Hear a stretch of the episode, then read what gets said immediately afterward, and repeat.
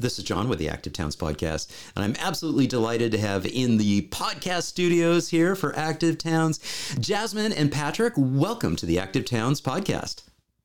Thank you. Thanks for having us. Yeah, fantastic. Well, Jasmine, I'm going to have you kick us off here and uh, just take a moment to uh, tell us a little bit about yourself and uh, your journey to the the Oh the Urbanity YouTube channel.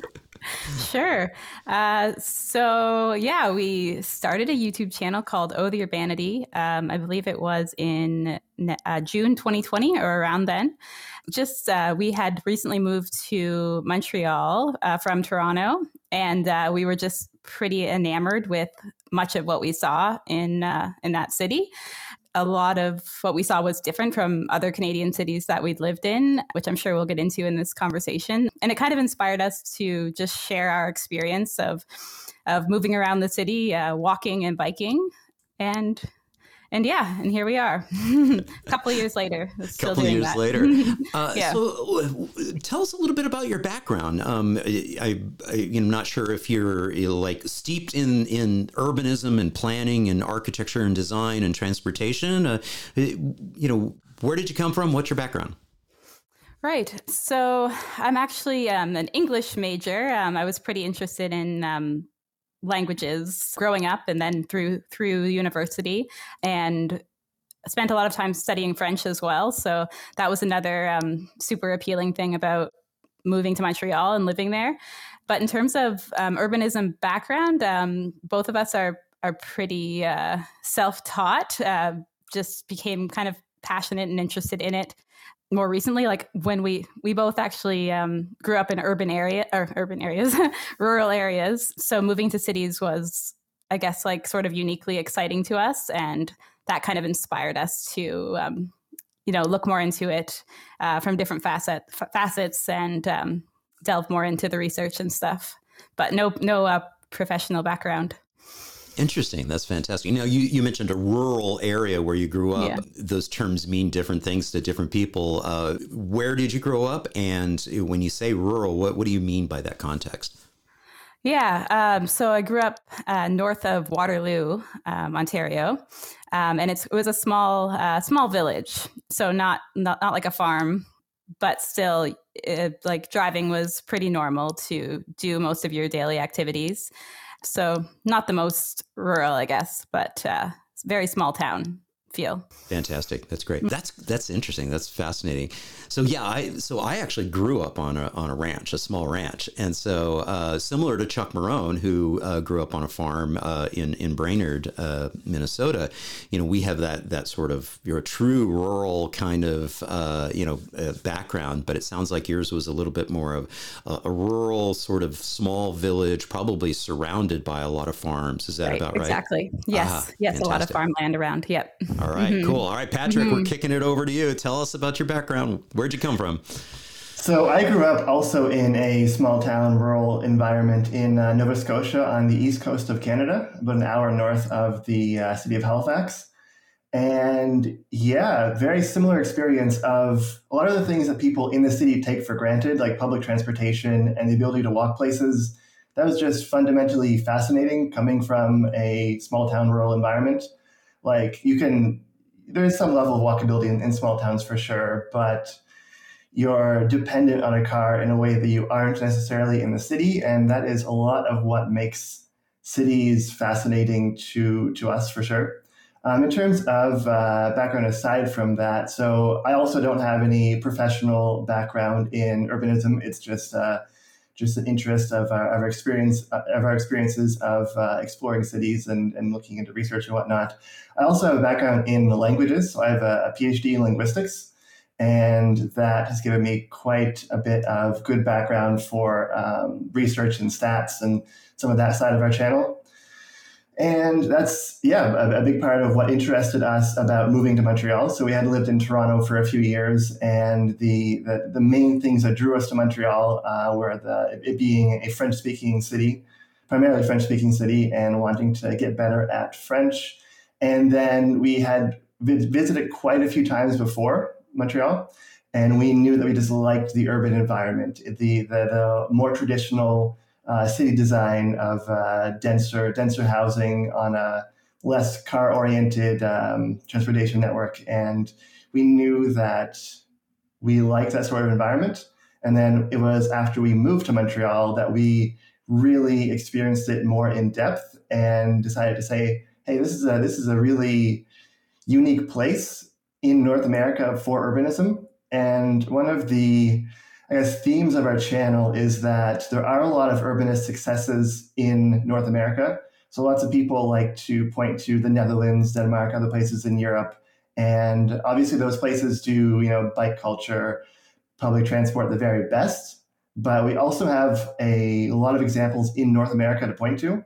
And so we were especially uh, impressed by the bike culture in Montreal. And, uh, and also we found the, the housing situation there very interesting. They have a lot of the, I guess you'd say, missing middle, what would be considered missing middle housing in, in other parts of North America, in between the detached home and the, and the tall buildings. They have the, you know, three to four story walk up apartments. And that's uh, also something we've showcased on the channel. Yeah, fantastic. And and and I, we're, we're going to talk extensively about some of the content that you guys have out on your channel, and and really uh, you know give uh, folks who are new to to your channel a, a little intro to it and all that good stuff. It, so it sounds like you both had you know that that commonality of you know the smaller you know sort of ver- rural village uh, type of thing. I can remember you know even though our ranch was about two to three miles outside of the city center, the village center. And at the time, there was only like 4,000, you know, population or whatever. But, and it was a small country road to get in. But all my friends who lived in town, it was inherently very walkable and bikeable just because the distances were so, so short and the traffic volumes were pretty low. Was that similar to your villages? We, we... Yeah, I, I, would say thinking back, I started biking to school in grade 4 mm-hmm, um, right. And it was, yeah, because you don't have, like, it, it was a car oriented place but it wasn't like a six to eight lane suburban arterial road. Right, right. Um, yeah, you, you could you could bike on the sidewalk as a kid and yeah. be like relatively fine. Like it, there's definitely room for improvement. Right. But it, it was more. It, it, was somewhat more naturally um, accessible to, to, to walking and, and cycling than a than a suburban area would, even though in some ways they looked similar. Right you know, with like detached houses and large lawns and, and, whatnot. But yeah, it was that, that definitely um, that was definitely an influence and the excitement that you have when you're in grade four and you bike to school. right. Yeah. yeah. that that probably had an impact, a long term impact. Yeah. It's yeah. hard to it's hard to say for sure, but yeah. How far, how long do you think that journey was? How long did it take you? Oh, that was a while ago. Yeah. Um, and time changes for for us. You know, what seemed like yeah. maybe forever was like, oh yeah, that was like ten minutes. yeah, maybe twenty to twenty five minutes. I'm. It, it's pretty decent distance. Yeah, yeah, yeah, yeah. How about you, Jasmine? Were you were you able to get around in your town where you grew up? Yeah, yeah, it was probably pretty similar to Patrick's experience, where you mm-hmm. could, you know, walk to the corner store or. Mm-hmm the hardware store. Like there were some shops that you could walk to but then it, it, depended a lot on where you went to school or you know where your job was whether or not you have to hop in the car every day right um, yeah which we did because our school was about 20 minutes uh, drive uh, away so okay yeah yep. Yeah, mm-hmm. and was that a uh, just a function of not enough population to to support you know the shorter distances?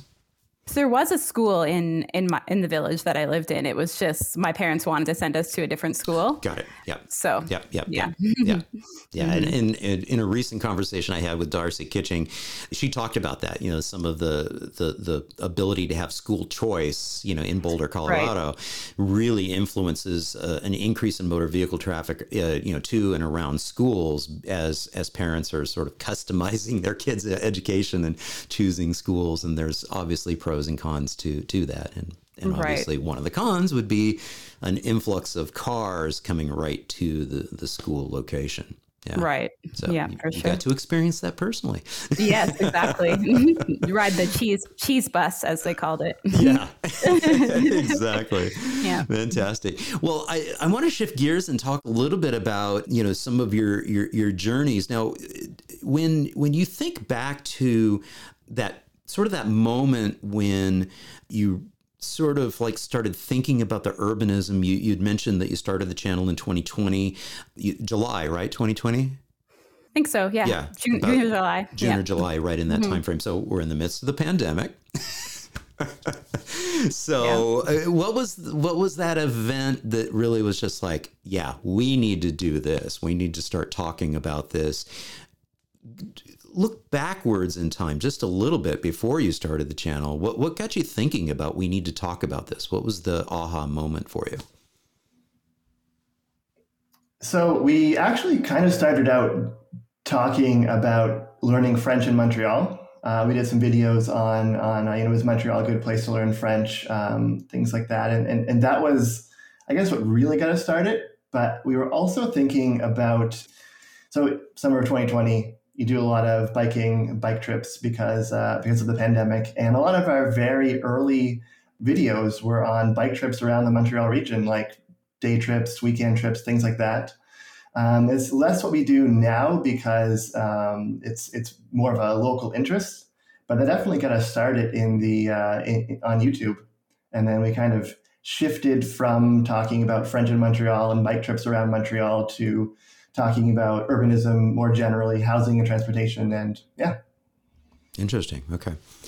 Um, is there for Jasmine for you was there like a a moment in time whether it was in Montreal or any of the other cities that you were in where you were just like this was the aha moment that there's there's something here that we need to be talking about?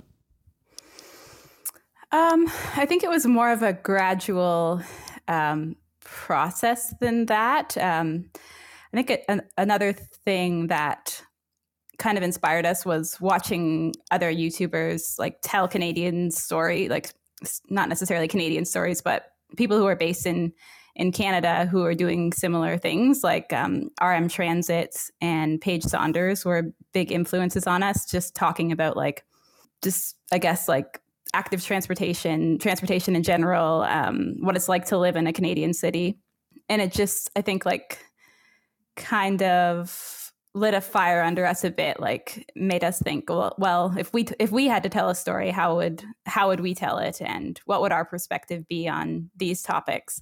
And then that was kind of coupled with like our passion for biking around and walking around and and also just being like really excited about being in Montreal and I think it just kind of um, was like a cocktail that ended up with us starting to make videos I guess how I would ex- explain it yeah I know you've lived in, in, in various different cities. You're you're currently in Ottawa now, correct? Mm-hmm. Yep. Yep. Okay. Yep. And where does Toronto uh, come in, come into this equation? So yeah, Toronto was where we had really tried to get into biking around because we were in a context where we had lots of different destinations that were in very reasonable biking distance, like you know, two to five kilometers, perfect distance to bike. But, you know, we, we tried a few times, but it, it's hard to understate just how awful it is to bike in traffic, especially when you don't have any experience biking. Right. It's just like it's a thoroughly unpleasant experience. And we, we, we tried a few times and just got discouraged.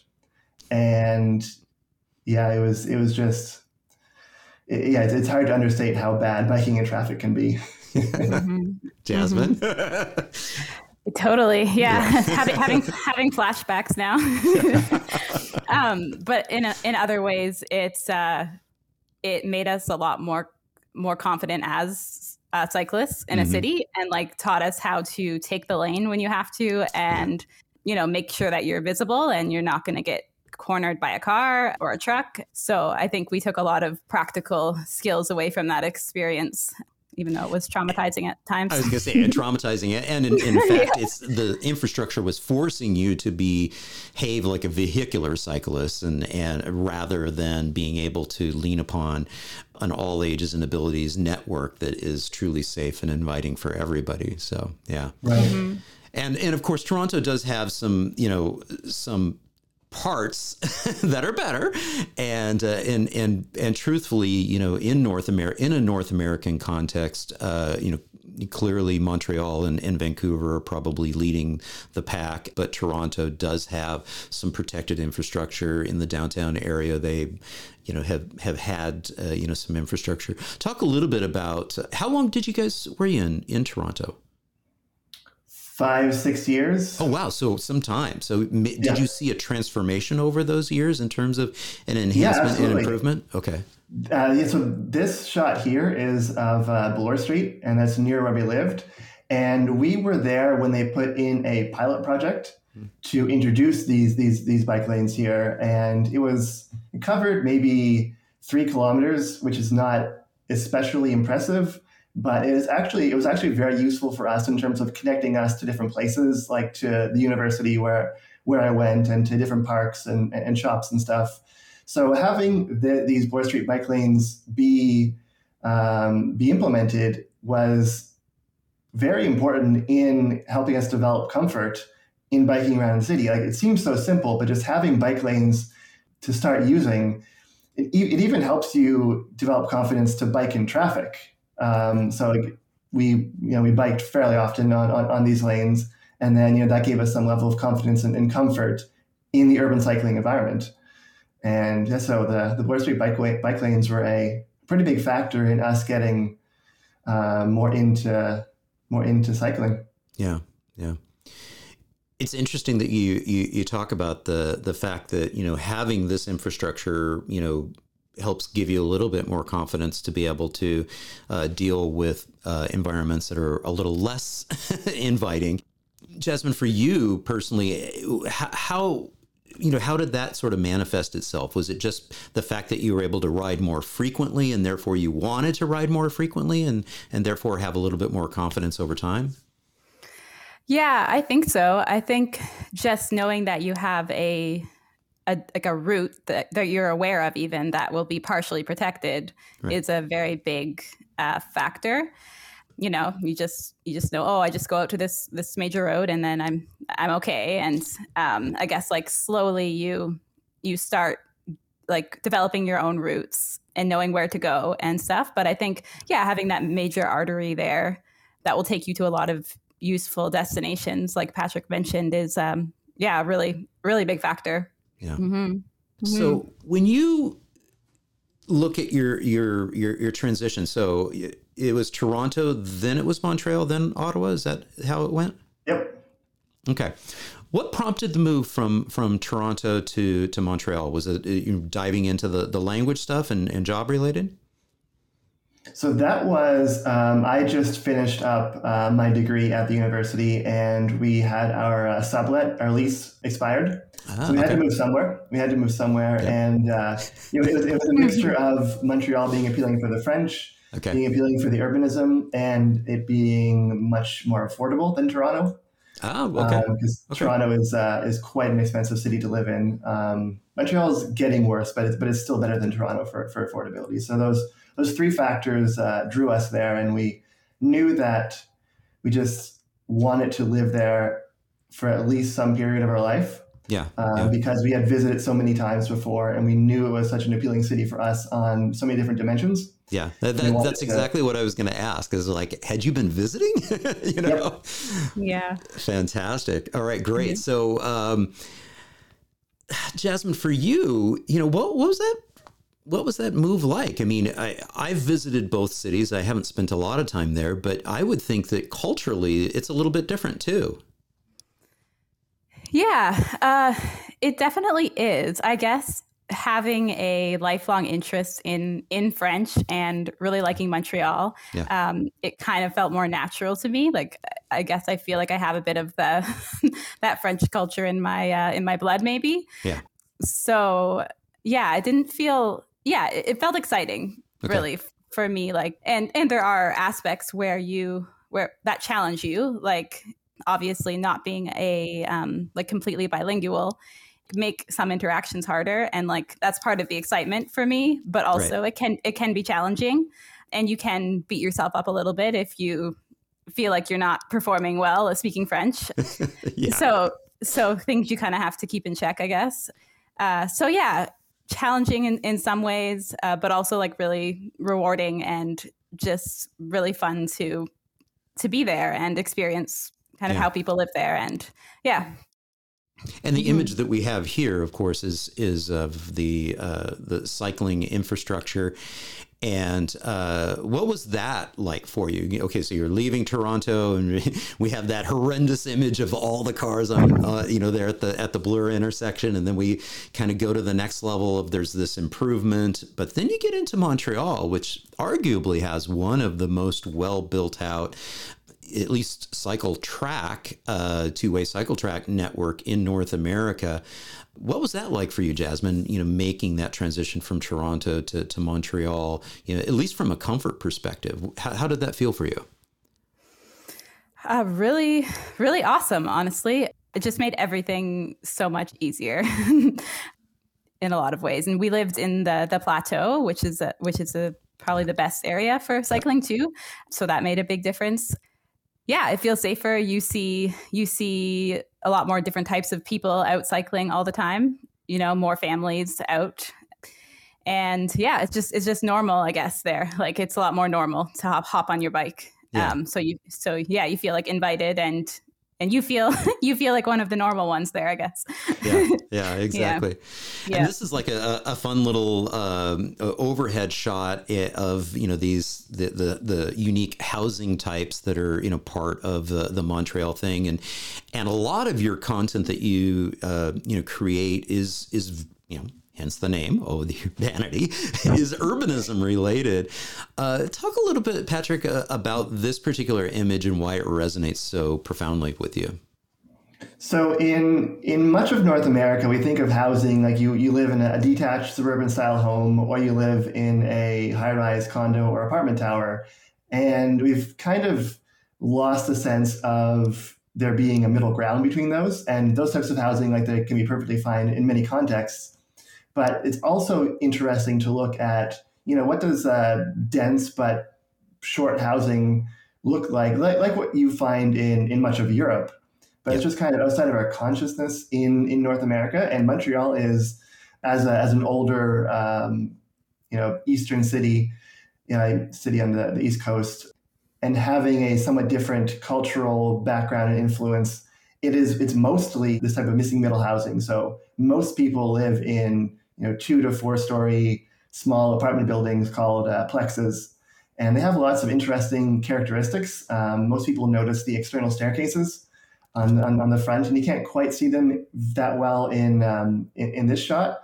But it's a, it's a very unique experience walking down the street and seeing all these external staircases, mostly mostly metal. Um, they're kind of dangerous in the winter, but they, they serve a, a unique purpose of um, or an important purpose of uh, of letting most of the units have their own front door. Right. So there's no uh, for for most of these apartments, there's no um, there's no common lobby. You just Yeah. have your, your own direct front door, which is a, a cool. It, it's a cool balance between the the density of um, of, of, a, of a taller building with uh, the personal space and independence, let's say, of a, of a, of a more spread out uh, type of housing.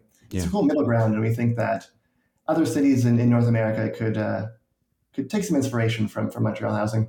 Yeah. You, you use the D word, density. Density, yeah. I, I look at this and I think, uh, I do think of European cities. I think of Paris and, and other places where that concept of gentle density, in other words, you don't have to go directly from a single family home to a, a 30 story, you know, uh, luxury condo complex or, or, you know, 17 story low income housing you know apartment complex. I mean there's there's this wonderful aspect. You mentioned the the term missing middle. There's this missing you know middle zone of anywhere between th- you know 3 4 all the way up to you know 5 and 6 stories in uh, in Paris. You see that a lot.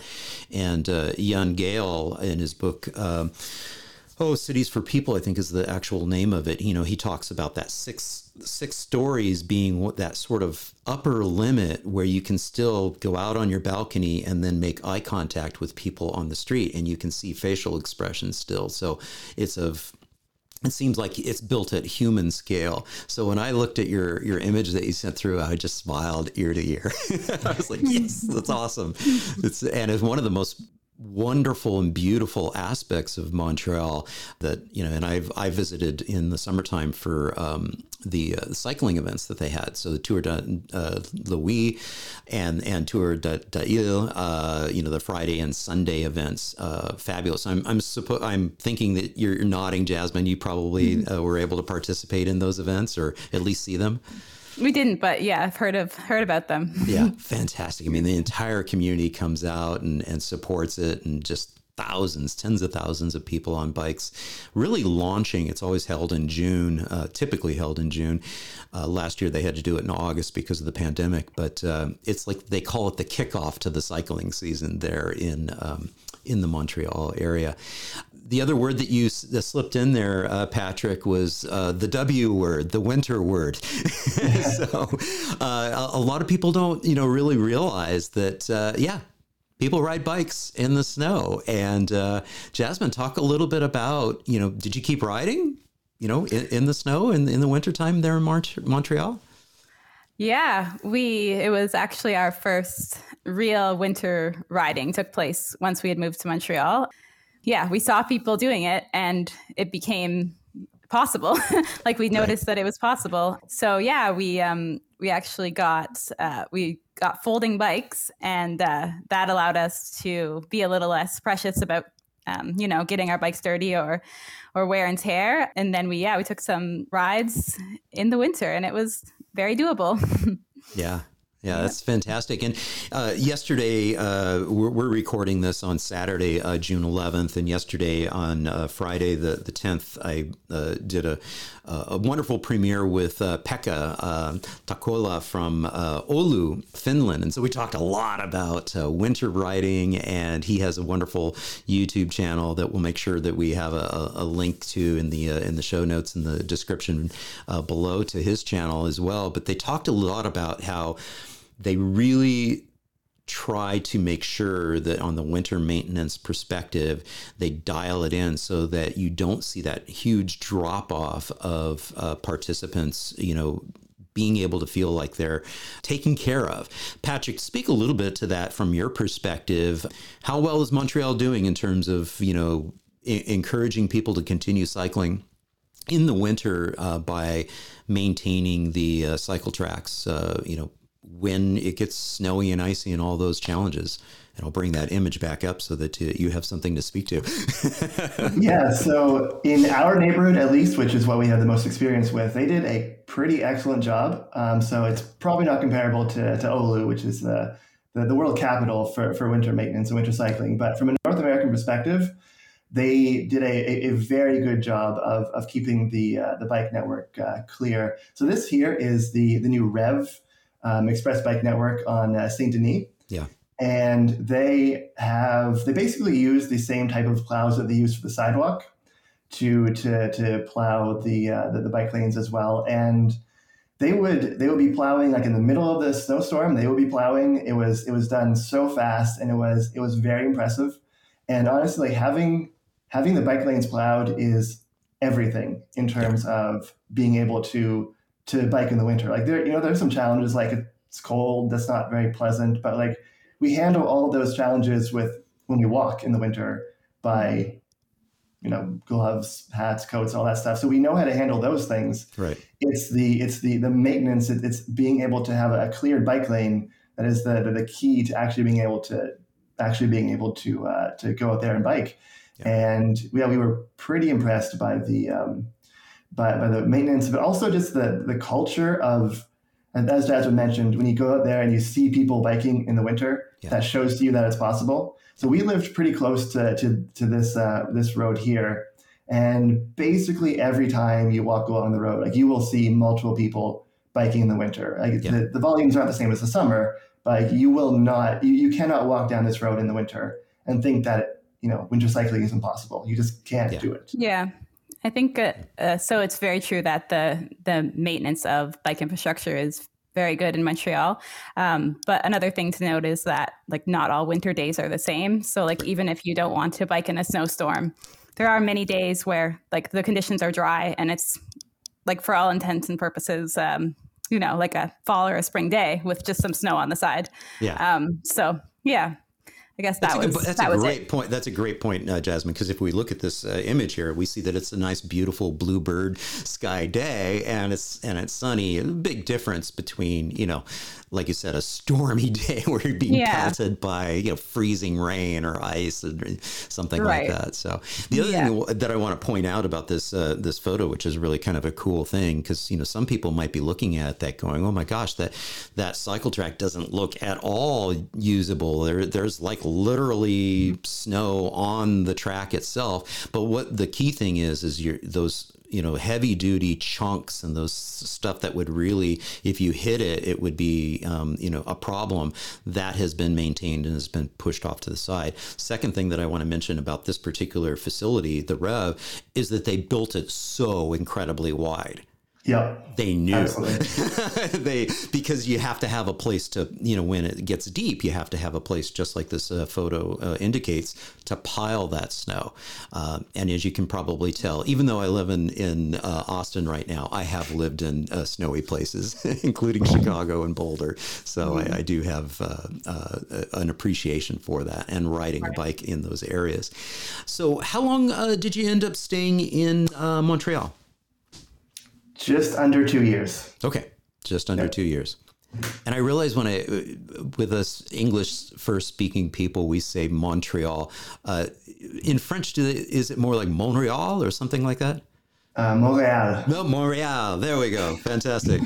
I had I interviewed uh, Jean Francois, and I don't remember his last name on that, but he was a wonderful tour guide uh, uh, there in, in in Montreal, and and he it was so beautiful how he would you know uh, speak that, and he was very gracious of speaking to me the and to our group in English the whole time. But uh, you could tell English was a second language for him. So you were there, you were immersed in in that environment for uh, a, a good you know two plus years, and uh, you were able to get your French fix, and then you decided, hey, okay, we're gonna move cities again. Uh, what prompted the uh, the move to uh, Ottawa? We moved to Ottawa for a job opportunity. Yay! Basically, yeah, pretty straightforward. yeah, it was uh, it, it was a, a job that fit my uh, skills and, and background well enough that it was hard to say hard to say no to moving. Even though we loved Montreal so much, it was uh, it was it was it was hard to turn down. Would have been Yeah. hard to turn down. So, and part of that move then features uh, a, another shift and a change in uh, infrastructure and cycling infrastructure. Talk a little bit about what that change is like, uh, Jasmine, for you in terms of you know the, the differences in, in the type of infrastructure that you see uh, and is most prominent for you in in Ottawa now. The big difference is Ottawa has a lot more emphasis on multi-use pathways as yeah, as a method of yeah, like I guess recreational cycling is is a lot bigger in Ottawa it seems than whereas Montreal it seems more like everyone bikes or a lot of people bike to get around doing everyday things. So I guess that was the big difference is uh, less of a focus on city bike infrastructure and more on multi-use pathways, which is nice in many ways when you're along the canal or yeah, in different more more nature filled areas, I guess, is where um, Ottawa's bike lanes tend to tend to run. So yeah, it's a it's a different experience. It's less of like hustle and bustle um, city biking experience and more of a laid back recreational riding experience. I would say in general. Yeah. So, and when you, especially uh, as a female, when you uh, are experiencing this type of, of riding and the, this type of network, uh, do you have a preference? Do you do you prefer you know you know this this kind of more you know um, you, you just said you know you're immersed in nature. It, which do you like better, or or do you there are pros and cons to each that you can appreciate? Yeah, I think there's pros and cons to each. I think if you have company over, like people who aren't super comfortable biking in in the city, I think multi-use pathways, the multi-use pathways here are are really great because it gets people out who aren't super into intense city cycling in a more safe, uh, or they, they feel safer in that environment. However, I I do prefer I think infrastructure built into the city more, just because I find it more of an interesting uh, ride, although it is nice to have the option to have like a more relaxing nature ride sometimes. I do prefer, I prefer like the ability to kind of bike bike everywhere, I guess, which is maybe a tall order, but but yeah, I like the I like the variance, yeah, variation. Yeah, the variation, mm-hmm. and mm-hmm. I'll cha- I'll channel the uh, uh, the the Finnish uh, episode that I just uh, completed with Pekka once again because what was really interesting about uh, Oulu is that their network is you know basically 90% uh, separated off street network and they do everything they can to avoid having any conflicts and or mixing with motor vehicle traffic and whenever possible physically separating the network you know so that you can be in nature. And what was really fascinating for me uh, was the suburban context of what Oulu is like, because it's it really is one of those areas where oh my gosh, with North and North America especially, we've been like frustrated and having a hard time figuring out well how do we make the suburbs work? And it's like boom. you know, if you design it right from the beginning, like they started doing, you know, 50, 60 years ago, they were able to, to support a, a, suburban context and have uh, all of those cul-de-sacs penetrated by walking and biking, uh, you know, cut throughs and into a network of multi-use paths. And yes, the distances are longer than what you would have in, in a typical urban especially a denser urban context where you have a grid pattern, you know, grid system that you can rely upon. But dang, if it doesn't work, and as you mentioned, Patrick, they they're the best in the world in terms of winter maintenance.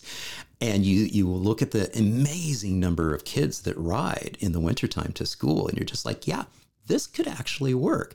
Now, you two recently you know produced an entire video about uh, you know this whole concept of this type of bike infrastructure that needs more love.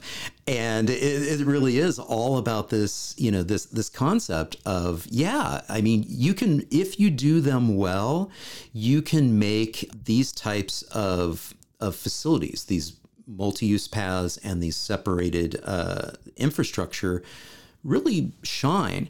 Uh, talk a little bit about the inspiration behind this particular video, and I'll pull it up and, and we'll have it playing in the background. We won't have the sound, but we'll have some of the images kind of hanging out there. Uh, talk a little bit about the inspiration behind this, and uh, and and what did you learn, uh, you know, from you know this process of making this video? Um, Patrick, I'll let you uh, dive in on that. So yeah, um, multi-use pathways. I definitely say that they're they're controversial at best among more serious cyclists who tend to prioritize um, going fast. Honestly, which is perfectly fair. You you get slowed down on multi-use pathways with uh, pedestrians and slower cyclists, but when you think of like a regular person, like your family member who's never really biked before, the context where they are willing to bike is this context here where you have no no or very little interaction with cars, and you just have your your your, your complete your complete safe environment. You might be slowed down sometimes, but it's um, but it's still overall a, a better experience for a regular person.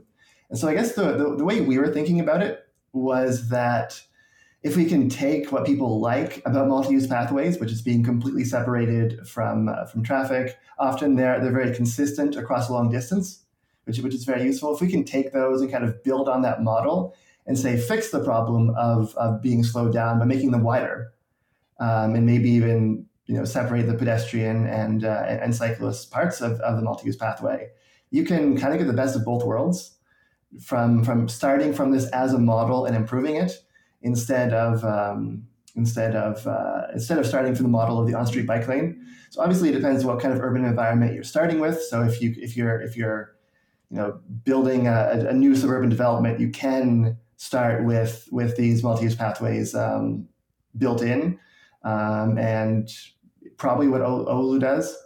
Um, and yeah, it's just people in the cycling community who are who are often interested in not getting slowed down by pedestrians and whatnot. Understandable concerns. I think they tend to to not quite get how for regular people it's completely separated um, no interaction with cars that really gets you comfortable um, on a bike in a city. Yeah. Jasmine, in making this video and putting this together, uh, what were some of the things that really uh, resonated for you? Yeah, I think going off what Patrick said, it's um, it's like is multi-use path, multi-use pathways can oft, often get forgotten. I think when you're looking at the infrastructure of a city, but biking infrastructure of a city, yeah, to varying degrees, they can be a very valid addition to the network. Yeah, like they have their they have their flaws, but we like if we we want them to exist and we should yeah we should be excited about them as we are other bike infrastructure I, I know one of the things that, that really kind of pops into my head as I'm looking at this, and, and again being right on the, the heels of, of that conversation about the Oulu paths, was the fact that theirs are 6.6 meters wide, 22 feet essentially and change uh, wide. And so there's ample room for uh, the two way um, cycling traffic and then also separated uh, pedestrian traffic. Uh, based on your experience, even looking at this image that we have right here along the waterfront, how much of a difference would that make for you in your cities and, and you think about in the context of the Canadian cities that you're very familiar with? That would be excellent. Like honestly, a big multi-use pathway that big, it's basically a pedestrian and cycling only street. Yeah. And yeah, that, that, that's the that's the that's what you basically get, and which is an excellent idea. And we should be building to the extent that we can. We should be building our new developments around many of the streets being fully pedestrian and cycling only, with car access only for maybe deliveries or or uh, utility purposes instead of having the car be the default mode that dominates the street, which is not what you, which does not encourage other modes to to exist there as well. Yeah. So we've seen we've seen a decent number of um, this is showing up here, a decent number of, of suburbs in Canada. This is in the in the Montreal region that actually did a pretty good job of having these uh, these multi-use pathways integrated into into the as their own separate network kind of mm-hmm. their own separate transportation network with the, the cut throughs for the for the cul-de-sacs and, and right. whatnot. So there, there there are going back to a point I brought up earlier about how we like to uh, to highlight how there are urbanist successes in North America that we can be inspired by and build on. Like many many suburbs do a decent job of this, and we, we don't just have to look to the the Oulus of the world, even if they do a, a fantastic job. Obviously, there um, it's uh, it's often I guess what you find arguing for, for bike infrastructure in North America is people will often say, well, you know, that's the Netherlands, that's Denmark, that's Scandinavia, that doesn't apply here. And they're wrong. Most of it does apply here. But if you can also bring up an example of something closer to home, like you can say, it's like if if, if Montreal can have these cycling successes, if Ottawa, which is which is uh, doesn't even have the um, know, some people can dismiss Montreal for being, you know, it's French speaking. It's it's a different a different a different it's a uh, different world. yeah, different culture context. Some people can even dismiss that, but you know, you have yeah. Ottawa, Vancouver. Um, obviously, we focus on the Canadian context, but there are definitely lots of, of good examples in, in, in the U.S. as well. And if we can if we can look to these um, urbanism successes that already exist to to show us that it's possible, and yeah, so we've done a, a few videos actually looking at uh, rates of, of bike commuting. So, you know, what percentage of people commute by bike? And there is a mm-hmm. massive variation. You know, there, there are neighborhoods in in most large Canadian cities where, you know, 10, 15, 20, sometimes even 25% of people bike to work. Yeah. And um, those are the neighborhoods that we disproportionately feature in our videos as right. showing that, you know, these are successes in infrastructure and use, and uh, these can inspire yeah. other places. And another thing we were talking about earlier today was how you'll often hear that like North America, we don't have a bike culture, like a cycling culture, but I don't know, at least for our experience was as children um, in rural areas. And it seems like in suburbs too, that you do start riding a bike very young. Like I think I started riding a bike at three years old. Right. And so it's like most people have the experience of of riding a, their bike as a kid at least. Yeah. Um, so it's really just you know continuing like staying staying on your bike. yeah. Yeah. Well, one of the phrases I use uh, and, and I coined um, probably over a decade ago uh, as part of the Active Towns initiative is is a culture of activity, and and really, you know, my intersection, my background is in health promotion and disease uh, prevention, and the intersection of how our built environment includes or, or encourages and promotes a, a, culture of activity. And so, a, a, big part of you know creating a quote unquote culture of, of cycling is in fact does is your built environment such that it encourages it? I mean really promotes it and supports it. You know is it safe and inviting? Is it something where you know getting to a connected and cohesive off street network? Is it something that's going to support and encourage kids to be able to ride their bikes to the park, to school, to their friend's house? Those are, are, are critical infrastructure and built environment, um, you know, features that you know have to be part of, of our community and what's interesting about your channel and, and we pop over here to your landing page for the oh, oh the urbanity channel you guys are awesome, man. You're you're you're, cranking this stuff up. Uh, I mean, this it just blows me away. You just started this in 2020. Um, I started the podcast, uh, Active Towns podcast, in 2020 as well. It was a pandemic project for me, and I'm like, okay, I'm I can't be continuing to travel around the world filming my documentary that I was working on. Ah, I guess I'll do this.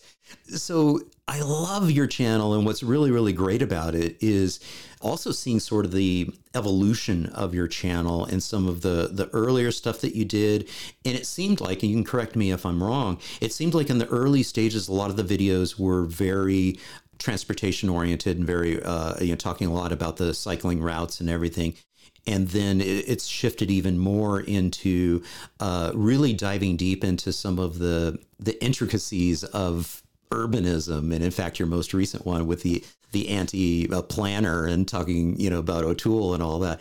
Uh, Patrick, why don't you talk a little bit about that evolution from your perspective of the early days and, and kind of where you're at now and the content you guys are producing? So I guess you could think of it from the perspective of, let's say, the, the early videos were showcasing Montreal in different different different facets of Montreal, and you know one big part of that was the the housing situation um, the missing middle medium density housing, which plays a lot into housing affordability.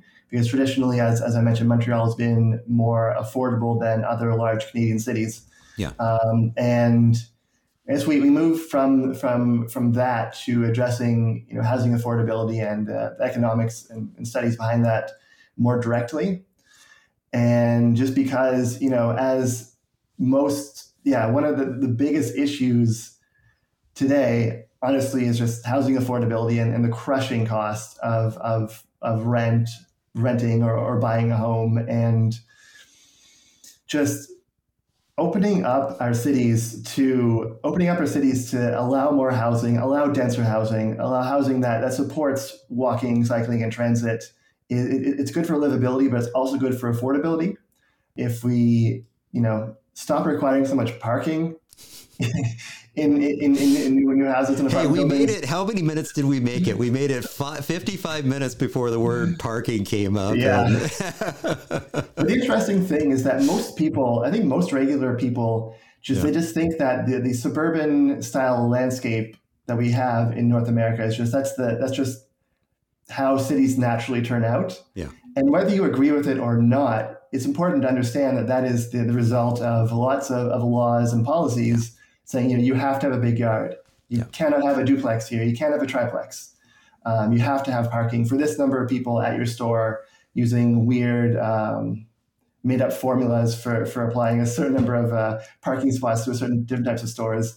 And we try to try, try to look into how these we try to showcase the, these hidden rules that that that create our uh, create our urban environments and have a lot of very negative impacts in terms of making people commute longer, obviously awful for the environment, for, for, for affordability, for people's health. Um, as, as you mentioned, the, the side of, of, of, health promotion and just being able to be active in your community is such a, it honestly underlies a lot of our channel because the, from a certain perspective, our channel came from, you know, exploring Montreal. We love walking around, we love biking around. So that's what brought us into saying that, okay, Montreal housing is, is, is pretty unique and interesting and so, um, yeah, just being able, ha- having the city that encourages you to walk and bike around is just it's like it's just amazing for your mental and physical health in a way that we in a way that city planners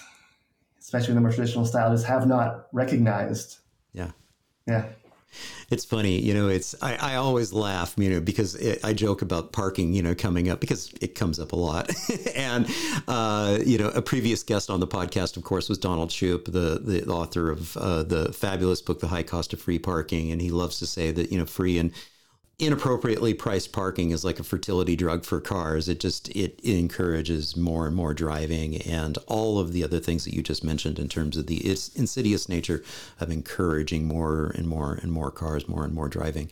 It, what's interesting too is when we look at this, you, you, talked a little bit about you know the the housing challenges and the housing cost and, and how much that you know inspired a little bit of the direction that you have uh, you know ended up taking.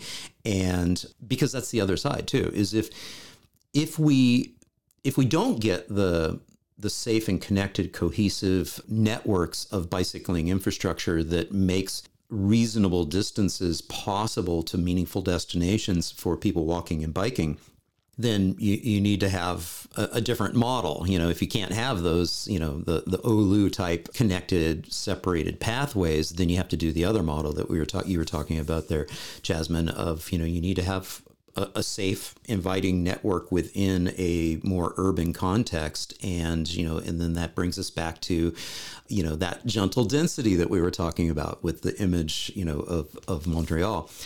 When you look at some of your more more recent videos, Jasmine, um, and where the channel has kind of gone to recently, from a content creator and somebody who's not coming from this background. And that's I, I, love emphasizing the fact that you guys are fresh blood. You're like new energy to you know for those of us who've been working in this stuff for decades and decades and decades it's so cool to see the fresh content the fresh energy and the fact that your channel's blowing up. I mean well over 30,000 subscribers so far when you look at the that most recent you know content that you're creating in this in this new realm what has you most excited? What what gets you you're like patrick hey we need to do a video about this. Talk a little bit about that. What's some of the stuff that gets you excited in terms of the the content that you guys are working on these days? I think there's a, a lot of topics. Like i think housing topics are the most prominent right now um, because it's an issue that everyone is dealing with. Um, and that affects everyone's life, um, not being able to afford housing.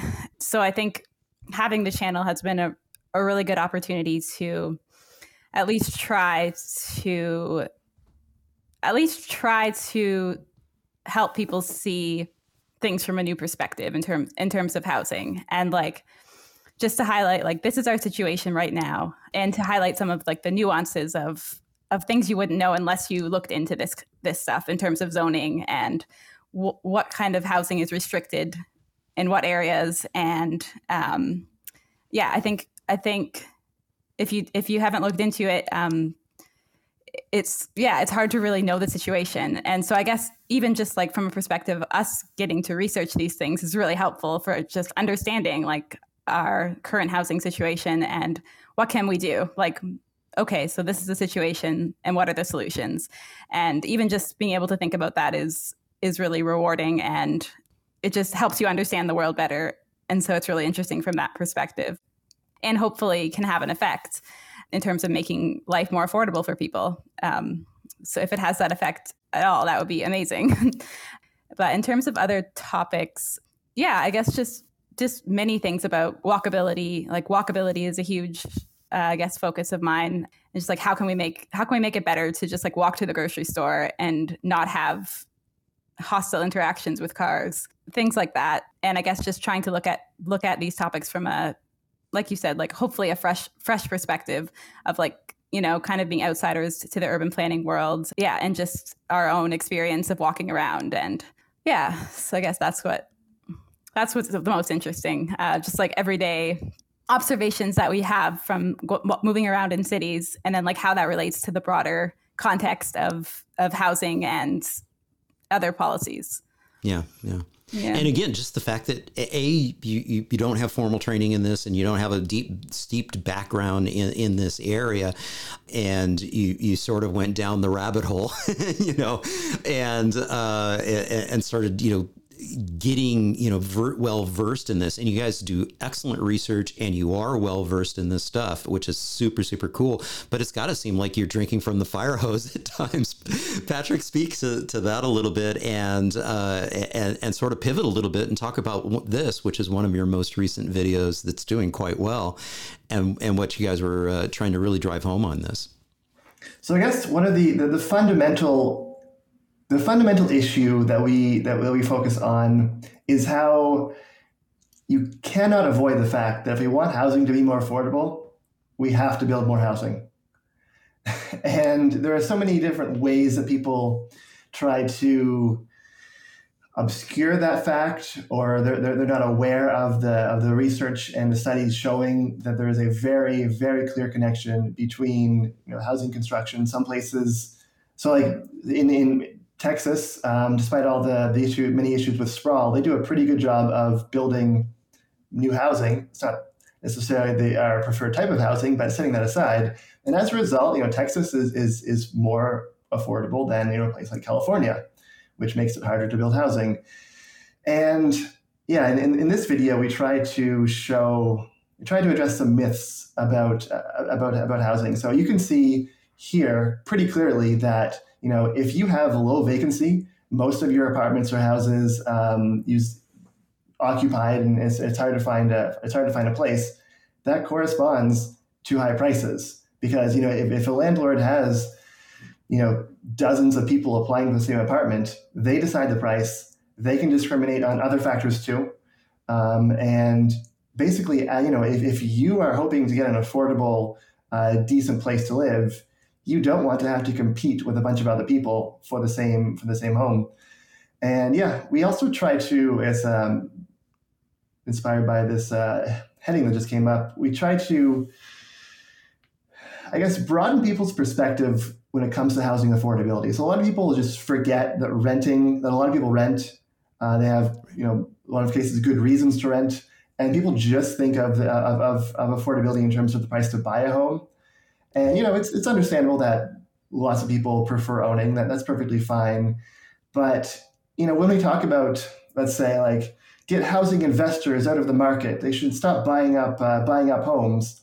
It's like, well, if you want to rent a place, you need to you need to rent it from you know a small scale or, or large scale, you know, quote unquote housing investor.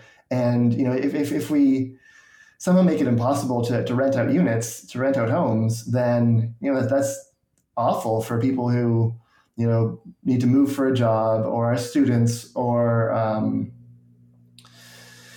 have all sorts of other reasons to rent. Like we rent, it helps us. You know, we don't know exactly where we want to live in a few years, and it's it, it's a it's a it's a positive to our life to have the option to rent. And in the housing affordability debate, a lot of people just forget that renters exist and yeah, those are some uh, key key um, misconceptions that we like to talk about in our in our videos about housing and housing supply and renting and whatnot. Yeah, yeah. And and Jasmine, you mentioned it earlier too. Uh, it, it's like you know what what are the zoning laws and what is allowed to be built is is a big part of it. And uh, so often in North America and and many many cities around the globe, you know, we've made it difficult to build that missing middle housing and the the, the high housing types. And uh, you know, one of our biggest challenges here in Austin is it's really easy relatively speaking, if you have the funds, to build luxury towers and luxury condos that uh, will eventually sell, you know, between, you know, three million and you know, ten million dollars, and it, it, and they're you know maybe occupied you know a few weeks out of the year, uh, versus it's really really hard for us to do that beautiful missing middle you know fourplex you know type things and the and the and, and the four story stuff in a, in a region that's adjacent to single family households. And so it's it, it's tough. We've done it to ourselves by the the sort of the rules that we've set to play you know and all everything. So um, What have we not talked about that you want to leave the audience with? I guess we touched on it to some extent, but I guess just the so we went back and, and visited Montreal for, for a weekend a month or two ago, and it just it really stood out to us just how much the the environment. It, it's, it's not just you know, it's not just the distances in being being closer. So in, in Ottawa, we have a, a relatively uh, decent distance for a walk to a grocery store, but it's not as pleasant as, as, as Montreal. So in Montreal, our walk to the grocery store was along the um, Mont Royal uh, Avenue pedestrianized street. Right. Uh, that's pedestrianized for, for much of the summer. And so like the experience of it's, it's, it's very striking having the experience of, of walking down a pedestrianized street like that every day yeah. to, to get your groceries, go somewhere else. And then to have that go away when they when they brought back the cars for for, for the winter. Yeah, it's you, you don't realize how disruptive cars can be until they're taken away and then brought back. Yeah, I'd like to say from a behavior perspective, uh, it, it's that difference between saying you're able to do this versus it's a it's a delightful experience to do this you know right. it's like oh it, the difference between yeah you're able you know theoretically you can do this uh, versus a true invitation. It's an inviting environment. Right. All right, Jasmine. And, I know something just, came to your mind, so go for it. He sparked he sparked it. Yeah, and I guess just yeah, really just going off of that. It probably shouldn't feel so you shouldn't have to feel so on alert when walking in a city right. to get to a like somewhere you have to go every day like a grocery store or or a cafe or or work. Like i like i'm very aware when i'm walking because i don't want to get hit by a car and we're in the fairly car centric area. And i think that just adds like a level of stress to your life that you really shouldn't need. So i guess i would just say like yeah I, I guess i just hope that people can at least try to imagine a world without one or two cars in their household and like imagine the experience of someone someone who walks everywhere and like try to be more aware of of people walking and and biking around a city and yeah, yeah well, my final thing is where I'm going to queue up uh, your folding bikes. yeah. I'm also a folding bike guy. Um, whenever I travel internationally, I have my Brompton with me, and and and, and domestically too. Uh, I love to. Well, in fact, one of the videos that I produced was me riding from various uh, airports I, would fly into, and I love to to to depart and arrive to the airport by bike. Talk a little bit about what folding bikes have meant for the two of you. So I guess the, the, the thing that's often underappreciated is just how flexible and versatile bikes can be. So cargo bikes are, you know, amazing for, for getting groceries or whatever, or whatever else you need to, to, to carry. But folding bikes were, were especially useful for us because so we lived in a Montreal walk-up apartment on the uh, on the third or fourth floor. We had our, our, external staircases, which was a nice, relatively convenient way to, to get to the ground. But carrying up a, a full-size bike um, every every day was uh, was not very pleasant, and uh, it also took a lot took up a lot of space in our in our apartment. And so folding bikes just they they address so many issues that people can have in terms of you know if you don't have bike parking at your work or safe bike parking maybe it's it's there but it's uh, you worry about your bike getting stolen um, there's a decent chance you can take a folding bike and, and fold it up and put it in your office and don't have to not have to worry about uh, about getting stolen. Uh, it takes up less space in in your in your home. It's just i think part of the part of the process of developing more of a bike culture in North America. And as Jasmine said, I think we do have a base that we can work with in terms of, in, in terms of uh, people being relatively familiar with bikes. But part of the process of developing a bike culture is understanding there are different types of bikes. You know, it's not just a, a road bike that goes really fast, which lots of people enjoy, nothing wrong with that. You know, there are the more upright Dutch style bikes, there are cargo bikes, are folding bikes, e-bikes. We haven't really talked about e-bikes on our channel very much we don't have much experience in that area, but it's definitely a it definitely fulfills a, a big um, a, a, big a big uh, fits a big hole in terms of uh, of utility, I guess. And uh, yeah, I think folding bikes are underappreciated. They maybe aren't the best for covering long distances, although even then they can do pretty well. Um, so better than people might think. But uh, yeah, yeah, folding bikes are underappreciated. So, Jasmine, for you, uh, the folding bike, how has it helped with your ability as a couple to to to be able to create content when when you guys need to travel and you're you're just like, okay, we we can do this. Yeah, it's it's pretty convenient. We've taken in them on trains a few times, I believe, between cities, and yeah, we're actually heading on a trip next weekend where um, my family is driving through our, the city, and we're probably just gonna throw our um, bikes in there and then be able to bike around in the in the city. So. Right. Yeah, it's like it, it really opens up a lot. And just like I think Patrick said before, like it's like a really good range extender. Um, and when it's small and compact, it's even easier to to throw it in. And and also, yeah, um, when we were in Montreal, I would quite often use my folding bike if I wanted to go to the grocery store, but I didn't want to have to worry about locking up my bike, and I would just fold it and bring it into the store. Right. And yeah. uh, and it's like very, possible to do it. Like yeah, yeah, yeah. So yeah, and, just like and a great up. conversation yeah. piece. yeah, it's true. We had a lot of people ask us about yeah. them. So I was going to say Fantastic. Montreal. We got so many comments. Yeah. Yeah, that's wonderful. Yeah. That's wonderful. Well, I can't think of a better place for us to wrap this up. Jasmine Patrick, it has been such a pleasure having you on the Active Towns podcast. Thank you so very much. Thanks for having Thanks us. For having awesome. Yeah. Everybody, make sure you get on over to their channel, Oh the Urbanity. It is a fabulous channel. Lots of cool stuff, especially, you know, most recently, really diving into the intricacies of uh, urban challenges that are out there, especially housing. So get on over there, give it a check out, like and subscribe. All right. Cheers. Thanks, guys.